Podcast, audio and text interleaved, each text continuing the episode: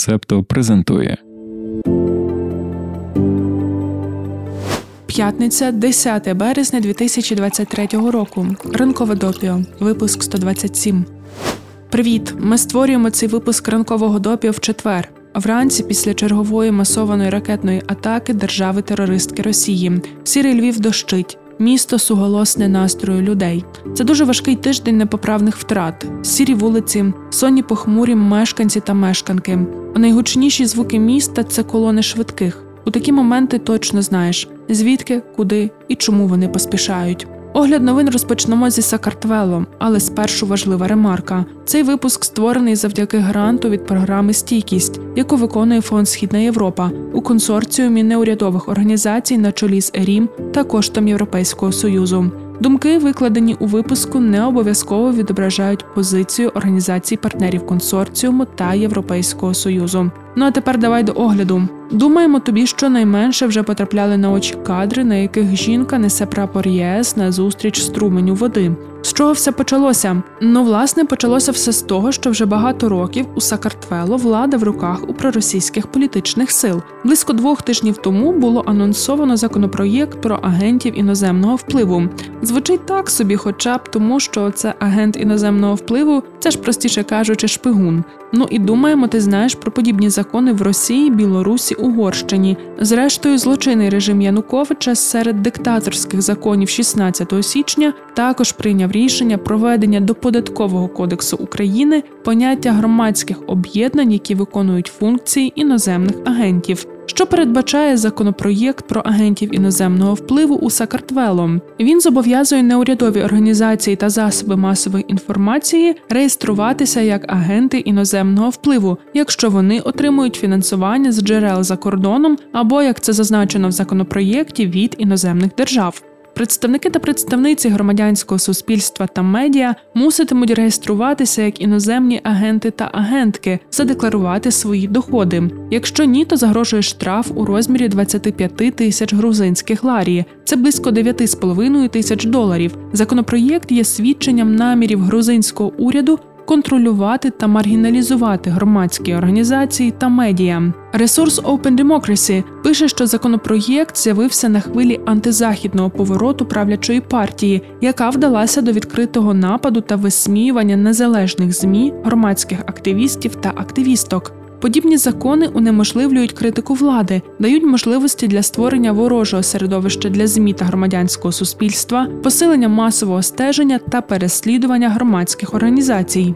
Правозахисниця Анна Апціаурі у своєму твіттері звертає увагу, що статус іноземних агентів зачіпатиме тих, хто працює з міжнародними організаціями та фундаціями чи урядами західних демократичних країн, але от немає ніяких питань з боку уряду до проросійських груп. Як тільки почалися розмови про законопроєкт щодо агентів іноземного впливу, відразу виросли протестні настрої серед суспільства. І тут парламент всіх водить в оману стосовно дати першого читання, щоб, начебто, уникнути масових демонстрацій, 7 березня законопроєкт розглянули у першому читанні та ухвалили. Ну а далі почалося те, що ти зараз можеш бачити в новинах: масові протести, зіткнення з поліцією, прапори Європейського союзу як символ бажаного майбутнього, прапори України як символ надії та боротьби.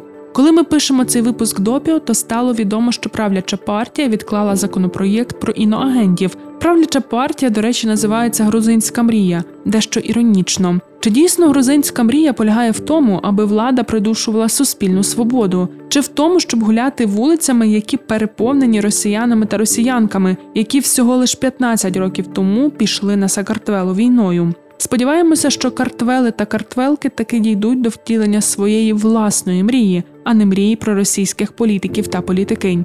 А судячи зі соціальних мереж, мрія народу не лише в тому, аби скандальний закон відклали. Хочемо подякувати Гані Довбах, яка у коментарях в телеграмі поділилася матеріалами та звернула увагу на те, що відбувається у Сакартвело ще до масових протестів. Дякуємо. Дякуємо, що ви з септо.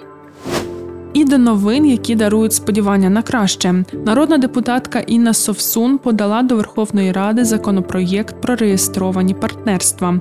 Ними зможуть скористатися, зокрема, гомосексуальні пари. Над законопроєктом політикиня працювала спільно з громадськими організаціями ЛГБТ військові за рівні права та точка опори ЮА.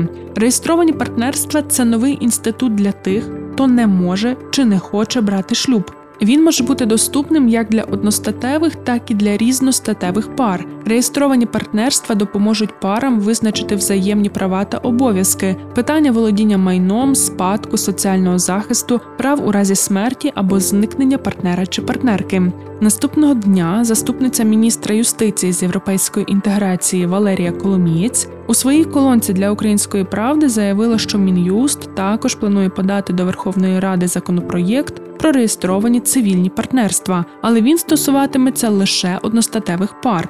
З позитивного представники та представниці державної влади публічно працюють для того, аби всі українці та українки мали базові права. Новини про ці законопроєкти ми вже встигли обговорити в чаті спільноти Септо, де час від часу прокрастинуємо з нашими патронами та патронками. І як слушно відзначив один з учасників нашої спільноти, приводом для бентеги є те, що у протистоянні чий законопроєкт кращий та хто з якої партії прийняття закону, який дозволив би одностатевим парам узаконювати свої відносини, може затягнутися.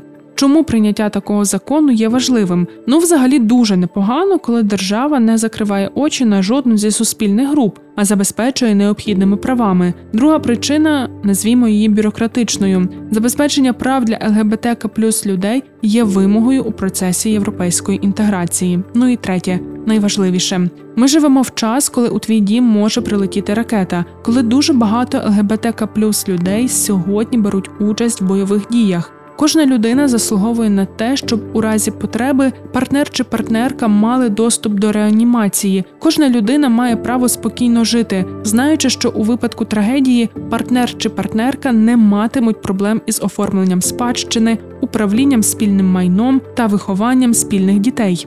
А для наших патронів та патронок ми заготували ексклюзивчик. Розповімо більше про практику цивільних партнерств, а ще про те, як і коли виник інститут шлюбу, яких форм він може набувати. Ну, наприклад, буває, що і сьогодні практикують весільні церемонії для мертвих неодружених людей. Де саме таке трапляється? Підписуйся на наш Патреон і дізнаєшся.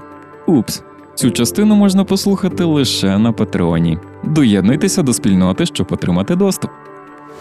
Зазвичай ми кажемо, що у нас залишилося ще декілька коротких новин, але сьогодні їх більше, як зазвичай, і можливо вони не такі вже й короткі. Слухай. Стіки до ранкової кави про події стисло.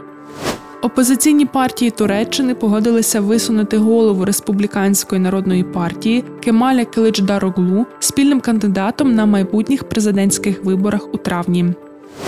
Вашингтон тимчасово послабив санкції проти авторитарного режиму президента Башара Асада, щоб дозволити вільно надходити гуманітарній допомозі після катастрофічного землетрусу в Сирії. Коли минулого місяця сталося стихійне лихо, то диктатор не оголошував надзвичайний стан і день жалоби за жертвами. Минуло декілька днів, перш ніж він відвідав постраждалі райони. Натомість, з першого дня його авторитарний уряд закликав захід до скасування санкцій. Сполучені Штати спершу наполягали на тому, що санкції не перешкоджають гуманітарній допомозі.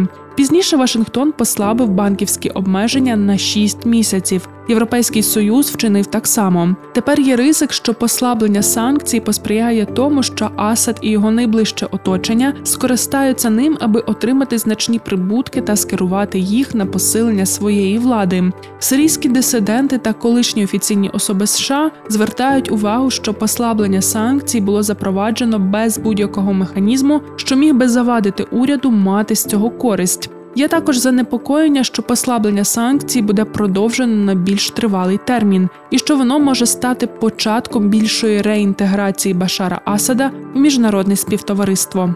Підписуйтесь, лайкайте, залишайте зірочки та коментуйте. Фахівці з Чорнобиль Dog Research Initiative виявили, що собаки, які живуть у Чорнобильській зоні відчуження, розвинули ДНК і поведінку відмінні від інших собак.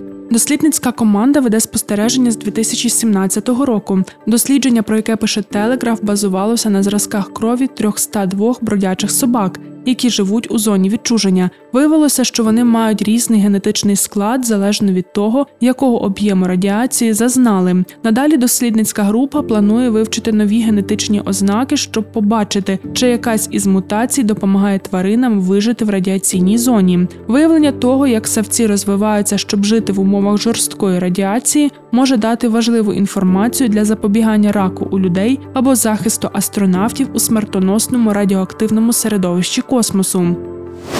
Японія знайшла 7 тисяч островів, про які раніше навіть не підозрювала. Їх вдалося виявити управлінню геопросторової інформації. Проведене цифрове картографування показало, що на території Японії є 14 тисяч 125 островів а офіційно зафіксована цифра з 1987 року 6852. Цього тижня в управлінні підкреслили, що нова цифра відображає прогрес у геодезичних технологіях і деталізацію карт, які використовуються для підрахунку. Себто загальна площа землі, якою володіє Японія, не змінилася.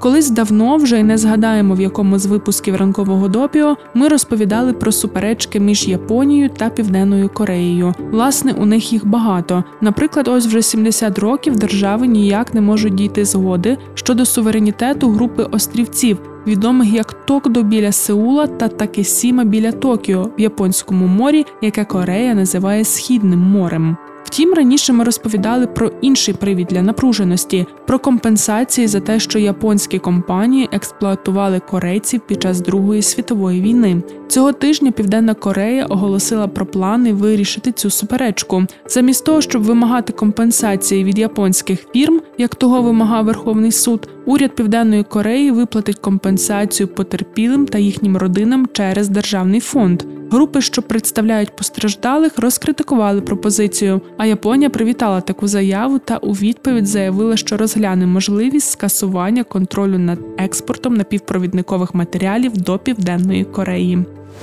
Німецька поліція заявила в понеділок, що викрила пов'язану з Росією банду кіберзлочинців, які роками шантажували великі компанії та установи. 11 осіб зі злочинної групи вдалося ідентифікувати у співпраці з Європол, ФБР і органами влади України. Викрита банда, схоже, пов'язана з Evil Corp. Це російський синдикат, який вже давно займається грабунком онлайн-банків. Дірк Кунце, який очолює відділ боротьби з кіберзлочинністю в поліції землі Північний Рейн Вестфалія, сказав, що в усьому світі наразі ідентифіковано близько 600 потерпілих, 37 з них у Німеччині. Європол заявив, що потерпілі в Сполучених Штатах в період з травня 2019 року по березень 2021 виплатили щонайменше 42,5 мільйона доларів банді вимагачів.